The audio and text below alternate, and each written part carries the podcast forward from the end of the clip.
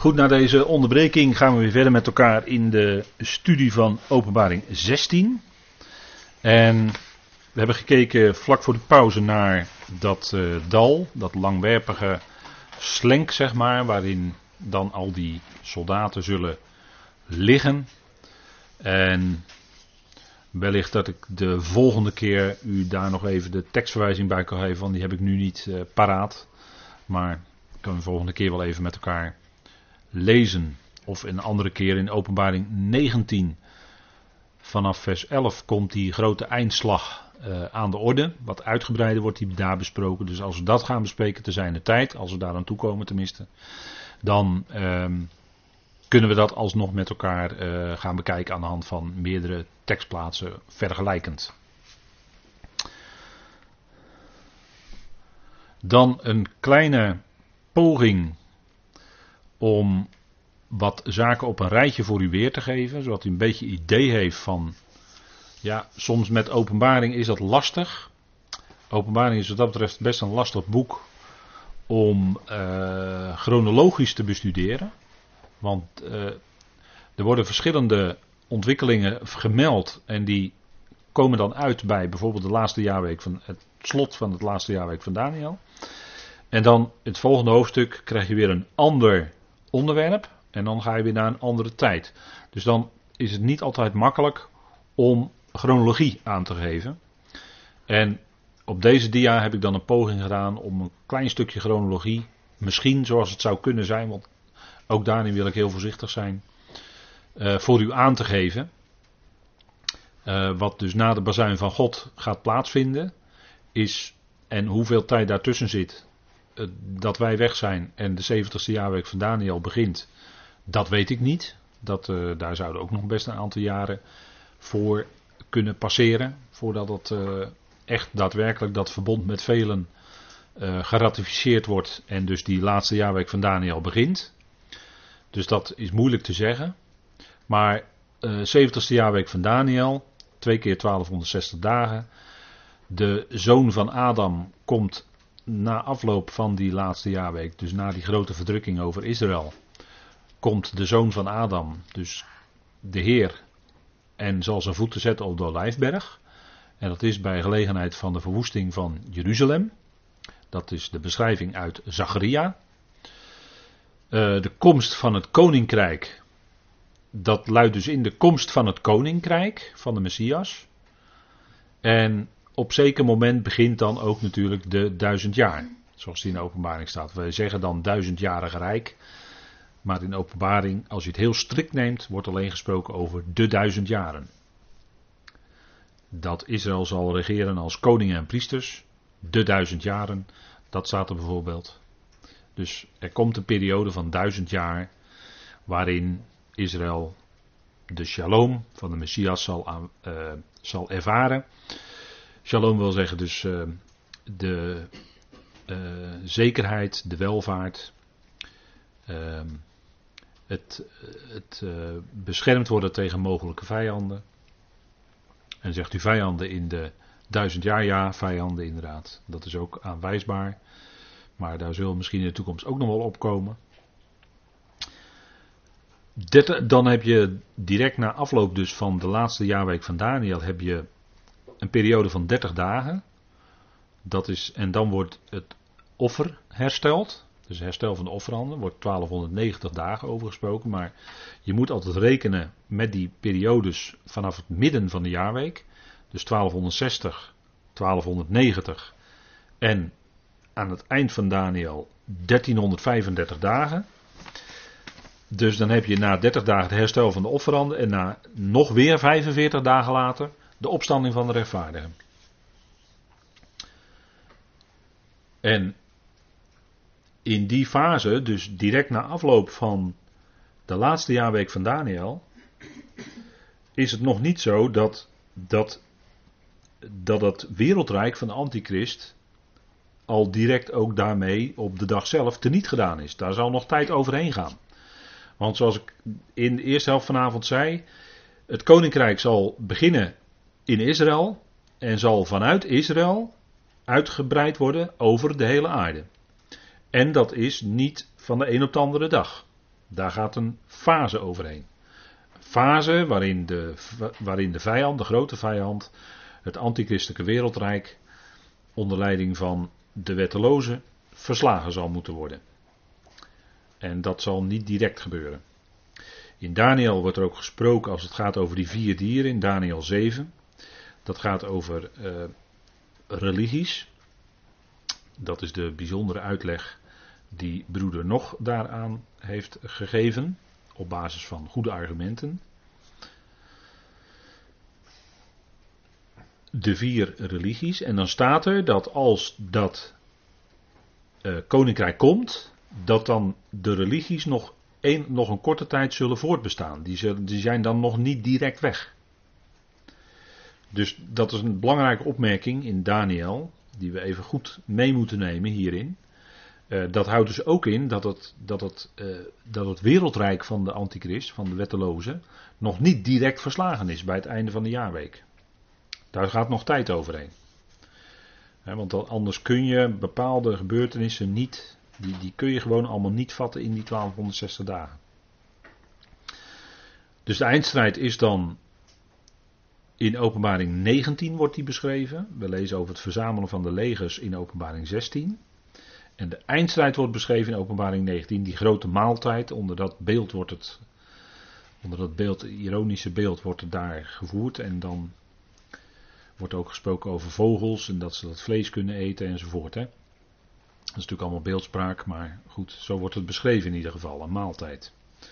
En dan de val van Babylon, die wordt uitgebreid beschreven in Openbaring. Zeer uitgebreid zelfs. En ook in Jeremia, en daar zullen we zeker, als we Openbaring 18 bespreken, zullen we dat naast 17 en 18, zullen we dat naast Jeremia 50 en 51 leggen. Dat is een prachtig voorbeeld van hoe je vergelijkende Bijbelstudie kan doen. En in Openbaring werd ook al iets gezegd over de val van Babylon in een eerder hoofdstuk. Dat is Openbaring 14. En daar staat dat in Openbaring 14. Want dan heb je weer zo'n moment waarin even als het ware gekeken wordt naar het eind.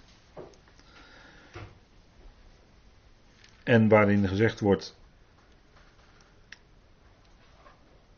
Openbaring 14 vers 7, vrees God en geef hem eer, want het uur van zijn oordeel, van zijn gericht is gekomen. En dan vers 8, en een andere boodschapper volgde die zei, zij is gevallen, Babylon de grote stad, omdat zij alle volken van de wijn, van de toren, van haar hoererij heeft laten drinken. Dus daar lezen we al over de val van Babylon, dus het eindgericht. En dat lazen wij ook in Openbaring. Dat lezen wij dus ook in Openbaring 16 vers 19. En het grote Babylon kwam bij God in gedachtenis en hij gaf haar de drinkbeker met de wijn van zijn grimmige toren. En dan Openbaring 17 en 18 beschrijven dan de loop van Babylon en het geheimenis Babylon en ook het gericht over Babylon. En dat gericht over Babylon vinden wij dus ook in Jeremia 50 en 51 uitgebreid beschreven. En daar zullen we dan ook zeker naartoe gaan. En als dat gebeurd is, als Babylon gevallen is, dan is het verwoest en dan komt het nooit meer terug. Dan heb je dus die 1000 jaar periode, shalom voor Israël en de volkeren. En dan is de Satan ook gebonden in de Abussos, hè? In de afgrond, de Abussos, met dat deksel erop, verzegeld. Die komt er niet meer uit, 1000 jaar lang. En dan wordt hij na die periode wordt hij nog voor korte tijd losgelaten. En dan zal hij de volkeren nog 1 keer misleiden. Dan zullen ze optrekken naar Jeruzalem. En dan komt er een vuur. En dan wordt dat allemaal door vuur vernietigd. En dan krijg je daarna de grote witte troon.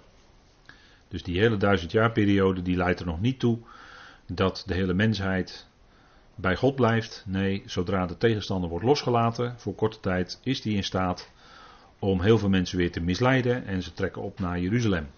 Alweer. En dat is dan echt de laatste keer. Want dat gebeurt op de nieuwe aarde niet meer natuurlijk.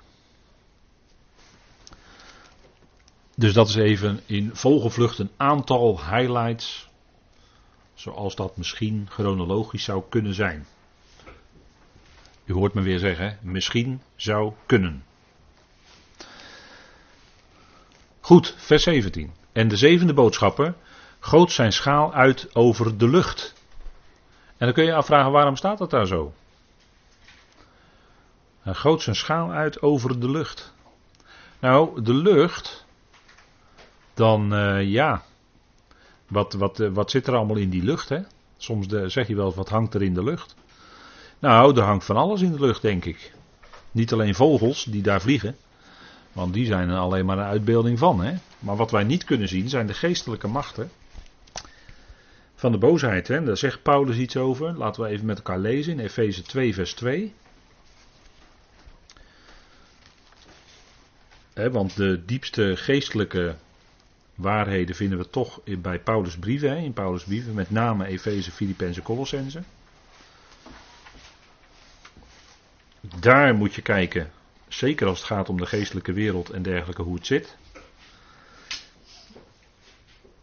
En er staat er, en jullie die dood zijn voor jullie krenkingen en zonden, 2 vers 1, waarin jullie eens wandelden, in overeenstemming met de eon van deze wereld. En dat is nu de derde eon, dat is de boze eon. In overeenstemming met de vorst van het volmachtsgebied van de lucht. Daar hebben we hem, hè, de lucht. En wie is de vorst daar? Dat is de tegenstander. De vorst van het volmachtsgebied van de lucht, dat is de tegenstander. Dat is dus een belangrijke geestelijke macht die daar gevolmachtigd is. Want het woord exousia staat hier. En dat betekent gevolmachtigd zijn. De vorst van het volmachtsgebied van de lucht, die is gevolmachtigd om daar te zijn. En die heeft daar zeker zo zijn invloed. Want er staat bij, de geest die nu werkzaam is in de zone van de weerspannigheid. Dus die geest die werkt in mensen. Hier wordt natuurlijk een beeldspraak. Is dit, hè, de zone van de weerspannigheid. En in essentie is dat Israël. Hè, de zone van de weerspannigheid. Dat heeft te maken met wat we vanuit Tenach weten, dat hardnekkige volk. Hè? Dat volk wat je kunt vertalen met weerspannig, maar je kunt ook zeggen stijf van nek. Hè? Dat is wat het Hebreeuwse woord aangeeft. De zone van de weerspannigheid. En daarin is die geest nu werkzaam. Onder meer, maar ook daarbuiten, want mensen zijn weerspannig. Mensen verzetten zich tegen God, tegen het evangelie. En dat is een teken dat zij beïnvloed zijn door de geest of onder invloed staan van de geest. En daadwerkelijk dat die geest daadwerkelijk ook in die mensen werkt. In de zone van de weerspannigheid. En dat kan ineens heel heftig zijn, want ik heb kort geleden een verhaal gelezen van mensen die opgravingen deden, archeologen. Die opgravingen deden in Jezreel of bij Megiddo. En zonder dat zij het wisten hadden zij een heks in huis gelaten. En die was maar kort binnen geweest. Maar die had in die korte tijd overal toestemming voor gevraagd. Mag ik dit, mag ik dat, mag ik dat? Ja, in hun naïviteit zeiden ze ja, ja, ja. En die bleek allemaal overal dingetjes te hebben verstopt in dat huis. En wat daarna gebeurde, zei die archeoloog in dat verslag, dat wil je niet weten. Er ontstond een enorme geestelijke weerstand en gebeurden allerlei gekke dingen in dat huis. Totdat ze daadwerkelijk, ze gingen allerlei mensen raadplegen, wat moeten we er nou aan doen? En niks hielp. Totdat ze op een gegeven moment echt bewust tot geloof kwamen in Jezus als hun Messias.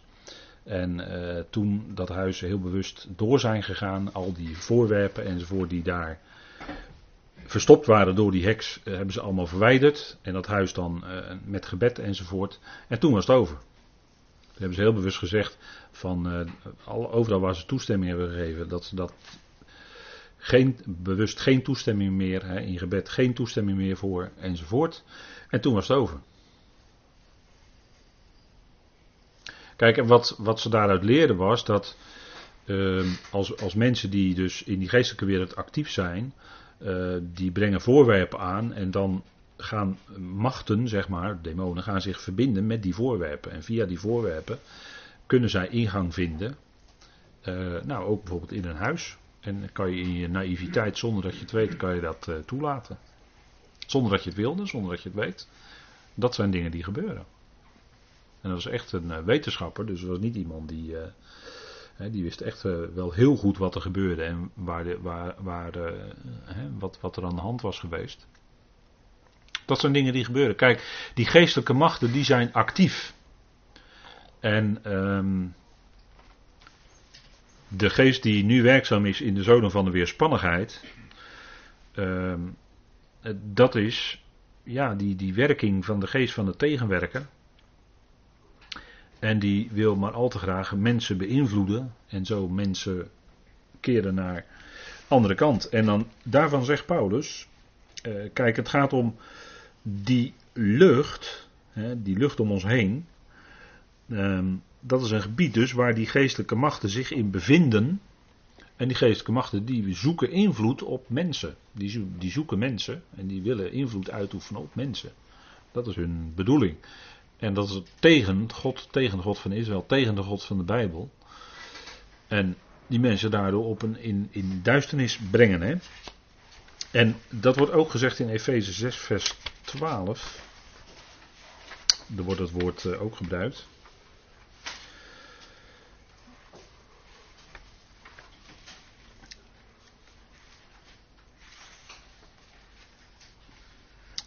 Efeze 6 vers 12, want het is voor ons geen worsteling met bloed en vlees, maar standhouden tegen de soevereiniteiten, tegen de gevolmachtigden, tegen de wereldmachten van deze duisternis, tegen de geestelijke machten van de boosheid, te midden van de hemelingen.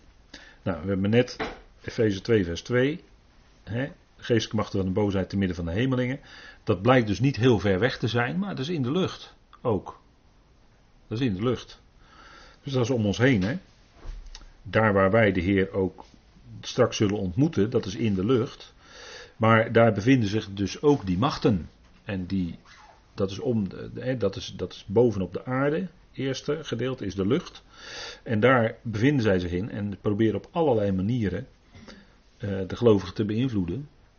Wij hebben geen strijd of geen worsteling met bloed en vlees. Maar wij zouden staan, stand houden. Dat is het woord wat prominent naar voren komt in dit stukje van de wapenrusting. En daarvoor zouden wij dan ook die geestelijke wapenrusting die we van God ontvangen, dat zouden we ook aandoen. Hè? Dat is wat Paulus zegt, hè? Dat wij stand kunnen houden. Vers 11, doet de hele wapenrusting van God aan, opdat jullie stand kunnen houden tegen de strategieën van de tegenwerker. Nou, en die strategieën van het tegenwerken, dat zijn op allerlei gebied gebeurt dat. En voor ons als gelovigen is het goed om daarvan op de hoogte te zijn, wat de strategieën zijn. Want als je dat weet, dan kun je het onderkennen en dan kun je automatisch daar afstand van houden. En daarom is het belangrijk om die hele wapenrusting van God aan te doen, dat aan te hebben, zeker in deze tijd waarin de zaken zich steeds meer toespitsen. En waarin we als gelovigen zouden staan. Hè? We voeren geen aanvalsoorlog uit, maar verdedigen ons. We zouden stand houden. En dat is wat we doen. En daar is het woord van God ongelooflijk belangrijk in. Goed, maar dat even over de lucht. Waarom giet hij die schaal nou uit over de lucht? Omdat het gericht komt ook over die geestelijke machten. He, dat beest en die valse profeet, die worden dan, na afloop hiervan, worden ze in de poel van vuur gegooid. En Babylon wordt verwoest. En Openbaring 18 staat dat het een woonplaats is van demonen, van allerlei onrein gevogelte. Dat is dan beeldspraak voor die geestelijke machten. En dan gaat Babylon vallen. En dan is er daar geen woonplaats meer voor, dus er wordt schoonmaak gehouden, zeg maar, hè. En dat is, denk ik, wat hier aangegeven wordt. Die zevende boodschapper giet zijn schaal uit over de lucht. Dat wil dus zeggen, die geestelijke machten die zich in die lucht bevinden. Daar komt een gericht over.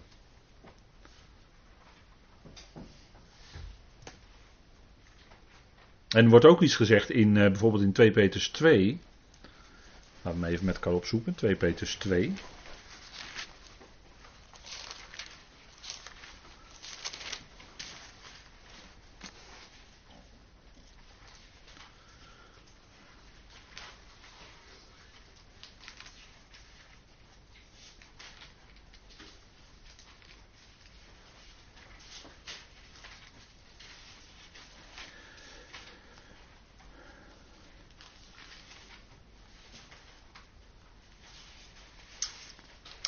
2 Petrus 2 vers 4, want als God de boodschappers die gezondigd hebben niet gespaard heeft, maar hen in de Tartarus geworpen en overgegeven heeft aan de ketenen van de duisternis, om tot het gericht bewaard te worden, en als God de oude wereld niet gespaard heeft, maar het achterhaal van Noach, de prediker van gerechtigheid, bewaard heeft toen hij de grote vloed over de wereld van de goddelozen bracht, enzovoort. Maar het gaat even hier over die boodschappers. Daar is dus iets gebeurd. En God heeft die boodschappers in ketenen van duisternis. Houdt hij die gevangen? Tot het oordeel, tot het gericht. En dat zal mogelijk hier ook in de eindtijd gebeuren. En in hoeverre wij daar als gemeente bij betrokken zijn, weet ik niet. Maar Paulus zegt dat wij ook de boodschappers zullen richten. Weten jullie dan niet, Korinthiërs, dat wij de boodschappers zullen richten en dat wij de wereld zullen richten? Dus als u het mij vraagt, zullen wij daar ook in betrokken worden. En wat vermoed wordt, is dat wij als gemeenteleden ook betrokken zullen zijn bij het gericht van de grote witte troon. Hoe kunnen wij anders betrokken zijn bij het gericht over de wereld? Wij zijn natuurlijk met hem, met Christus, in een hoge positie gesteld. En Paulus zegt dat toch niet voor niks. In 1 Korinthe 6. Weten jullie niet dat wij de boodschappen zullen richten? Weten jullie niet dat wij de wereld zullen richten? En dat gaat over de kwestie dat ze onderlinge rechtszaken hadden voor de wereldlijke rechter. Nou, Paulus geeft aan dat zouden wij niet doen. We zouden wijsheid zoeken in de gemeente zelf, om bij geschillen tot een oplossing te komen. Over mediation gesproken, om maar eens een Nederlands woord te gebruiken. Maar de gemeente heeft wel een hele belangrijke plaats, moeten we niet vergeten. De gemeente heeft een belangrijke plaats in deze toekomstige gebeurtenissen. En dat is denk ik vooral omdat het hier gaat om boodschappers, om geestelijke machten. En daar zijn we bij betrokken in de toekomst. Onze bediening is te midden van de hemelingen. Voor die geestelijke machten en krachten. Dus dat zou heel goed kunnen dat dit gericht iets daarvan dan zal plaatsvinden. En kennelijk hebben zij licht nodig als voor energie om zich te kunnen bewegen, want ze worden vastgehouden in duisternis. Maar die geef ik even mee ter overweging. Dus uit over de lucht. De lucht. En er kwam een grote stem uit de tempel van God, zeggende: het is geschied. En dus iets anders dan uw vertaling. Maar dit zegt de Concordant Version. En er kwam een grote stem of een groot geluid. Maar fonem mag je natuurlijk ook met stem vertalen. Maar het betekent letterlijk geluid. Uit de tempel van God, zeggend: het is geschied. Het is geschied. Omdat hier die zevende boodschapper de schaal uitgiet. Dat is eigenlijk de culminering van de gerichten. Die begonnen met die 7 zegels. En het 7e zegel, dan kreeg je de 7 bazuinen. En bij de 7e bazuin krijg je de 7 schalen. En bij de 7e schaal, dan ben je dus aan het eind van de rit. Dat is de culminering van alles. En dan wordt Babylon, onder het uitgieten van die 7e schaal, wordt ook Babylon verwoest. De val van Babylon. Het is geschied.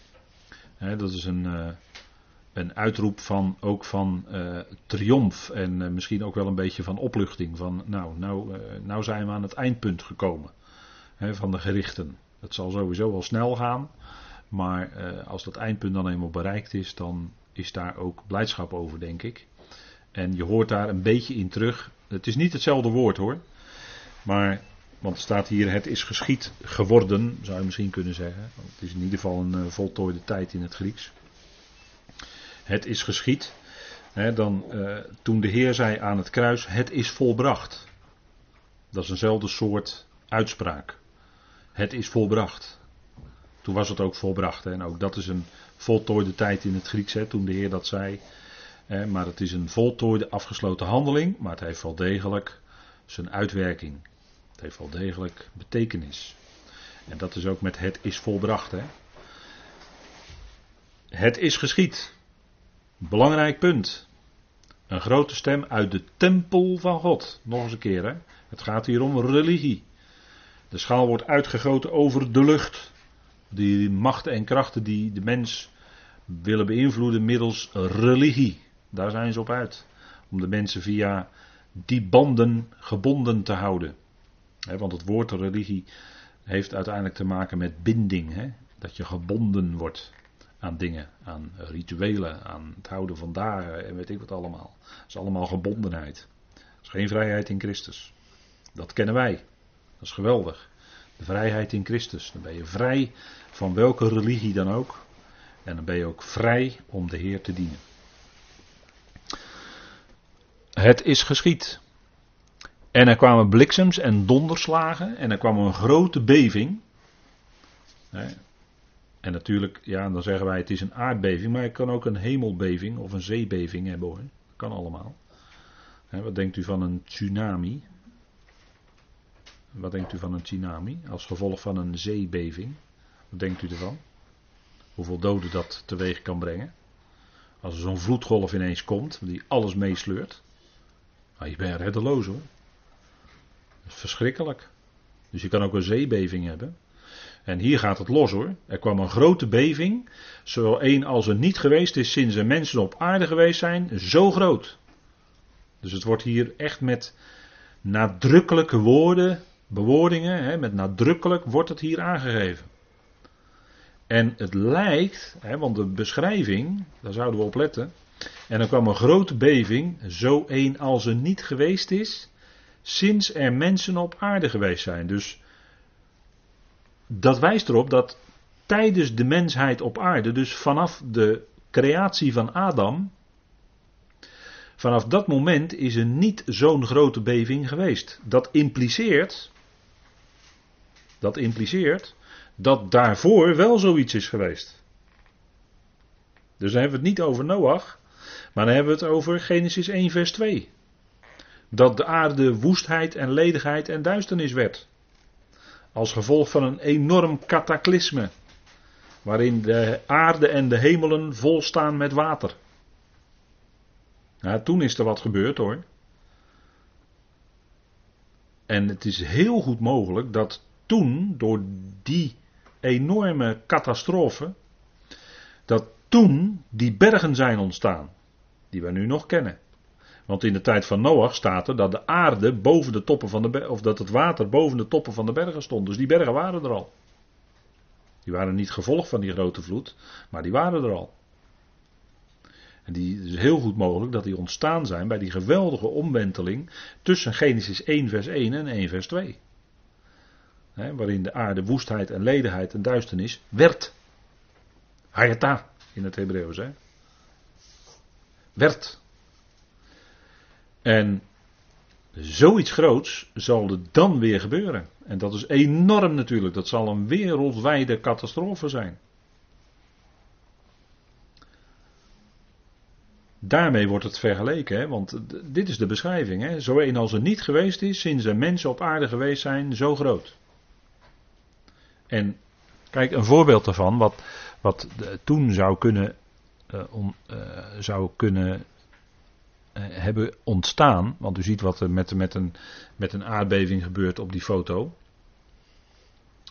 Hè? Maar dat is nog maar, hoe erg het ook is, maar dat is nog maar vrij bescheiden hoor. Kijk, als je het hebt over de Grand Canyon bijvoorbeeld. Nou, dat is nogal wat, hè. En dan beweert men dat, ja, hier heeft water gelopen. En in heel, heel veel jaren, misschien wel miljoenen jaren, heeft dat water dit zo langzaam hier allemaal uitgesleten. Nou, ik vind dat... wat woord zal ik nou kiezen? Ik denk daar anders over, laat ik het zo maar zeggen. Ik denk daar toch wat anders over. Maar geologen die kunnen ook wel aanwijzen dat daar echt wel iets meer is gebeurd dan alleen heel langzaam uitslijten van door middel van water hoor.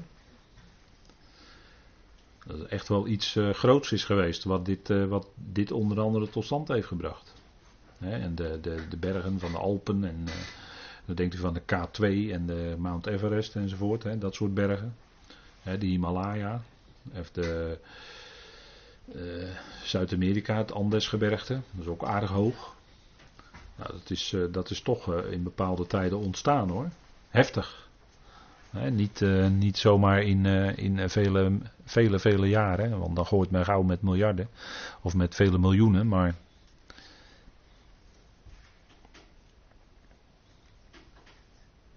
Kijk, gebergte Ararat, waar de ark op vastliep, daar stond het water dus boven.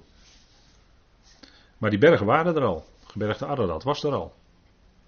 En het water kwam daar boven te staan. Dus daardoor, die bergen zijn toch eerder ontstaan. En de enige grote omwenteling die je kan lezen is bij Genesis 1 vers 2. Dus daar moet je dan naar terug. En dan tussen Genesis 1 vers 1 en 1 vers 2, ja, hoeveel jaar dat is geweest, dat weten we natuurlijk niet. Dat kunnen vele tienduizenden jaren of misschien nog wel langer geweest zijn. Natuurlijk, dat kan. Dat weten we niet. Maar in ieder geval is daar een enorme omwenteling geweest. En heeft dat enorm veel teweeg gebracht. En dan staat er in vers 19, en de grote stad werd verdeeld in 3 delen. En dat uitleggers, die gaan er vanuit dat het daar gaat over Jeruzalem, de grote stad. Werd verdeeld in 3 delen als door die beving. Dus dat is Jeruzalem. Staat niet dat Jeruzalem dan verwoest wordt. Het staat alleen dat het in 3 delen verdeeld wordt. Maar natuurlijk zal dat zo zijn gevolgen hebben op wat daar allemaal gebouwd is en wat er staat. En die koepel, ja, die foto staat die koepel, maar die is dan denk ik weg. Denk ik. Hoop ik ook dat die dan weg is. Hoop ik. Dat zeg ik maar zachtjes, hè. Kijk, en hier, want er staat: de steden van de natieën vielen. De steden van de natieën vielen. Dat is punt 2, hè. Bij die beschrijving van die beving. Kijk, dit is een plaatje van de tektonische platen, zoals die daar zijn. En op die vlakken, die lijnen, daar lopen, dat noemt men de zogenaamde breuklijnen. Daar kunnen die tektonische platen, die schuiven heel langzaam. Maar bij gelegenheid komen ze met elkaar in botsing. Dat is misschien een groot woord, maar als dat gebeurt, dan vindt er beving plaats. En men denkt ook dat op zeker moment, toch in de redelijk nabije toekomst, dat zeggen deskundigen, wetenschappers, dat er een hele grote botsing komt die wereldwijd is. En dan hebben ze het bijvoorbeeld over de San Andreas breuklijn, die daar loopt links bij Amerika, bij Noord-Amerika, bij San Francisco en Los Angeles. Nou, als daar een grote beving komt en die steden verdwijnen helemaal in de oceaan, dat zou zomaar kunnen. Dan praten we dus wel over miljoenen mensen die ineens omkomen. Hè? Daar praat je dan wel over. Dus dat is maar even om iets aan te geven. Hè? Men denkt dus dat echt die grote klap, die komt nog. En dan praat je echt niet over 7 of 8 op de schaal van Richter hoor. Dan praat je over hogere getallen. En zo'n lijn loopt er dus ook door de Rode Zee. U ziet daar die ene blauwe pijl. Die is door de Rode Zee getrokken. Tussen Amerika en Azië. Want dan heb je de Afrikaanse plaat en de Eurasiatische of de Arabische plaat. En je hebt ook nog een Eurasiatische plaat. Maar daar die breuklijn, die loopt dus zoals we weten door de Olijfberg ook. Langs de Olijfberg, door de Olijfberg. En als dat daar natuurlijk op die breuklijn, wat men ook denkt dat zal gebeuren, een beving komt, dan is het ook heel goed mogelijk dat die Olijfberg inderdaad gewoon middendoor splijt. Ik meen naar Noord en Zuid. En dan heb je een dal van ontkoming, precies zoals het in de schrift staat. Hè. Dus gewoon puur geologisch gezien is dat allemaal heel goed mogelijk. En zal er dus een beving gaan plaatsvinden op die lijnen tussen die platen. En dat is waar Openbaring 16 vers 19 het over heeft. Dus dat is, en men verwacht dat ook, hè. Wetenschappers die verwachten dat ook. Dat die grote klapper, dat gaat nog een keer komen. En dan zullen inderdaad de steden, want heel veel steden, van grote steden, die zijn vaak havensteden. Zoals Babylon er ook een is dan, die ligt aan de Eufraat. Havensteden, dat juist die, en dan denk je bijvoorbeeld in China, Shanghai, om maar eens een hele grote te noemen.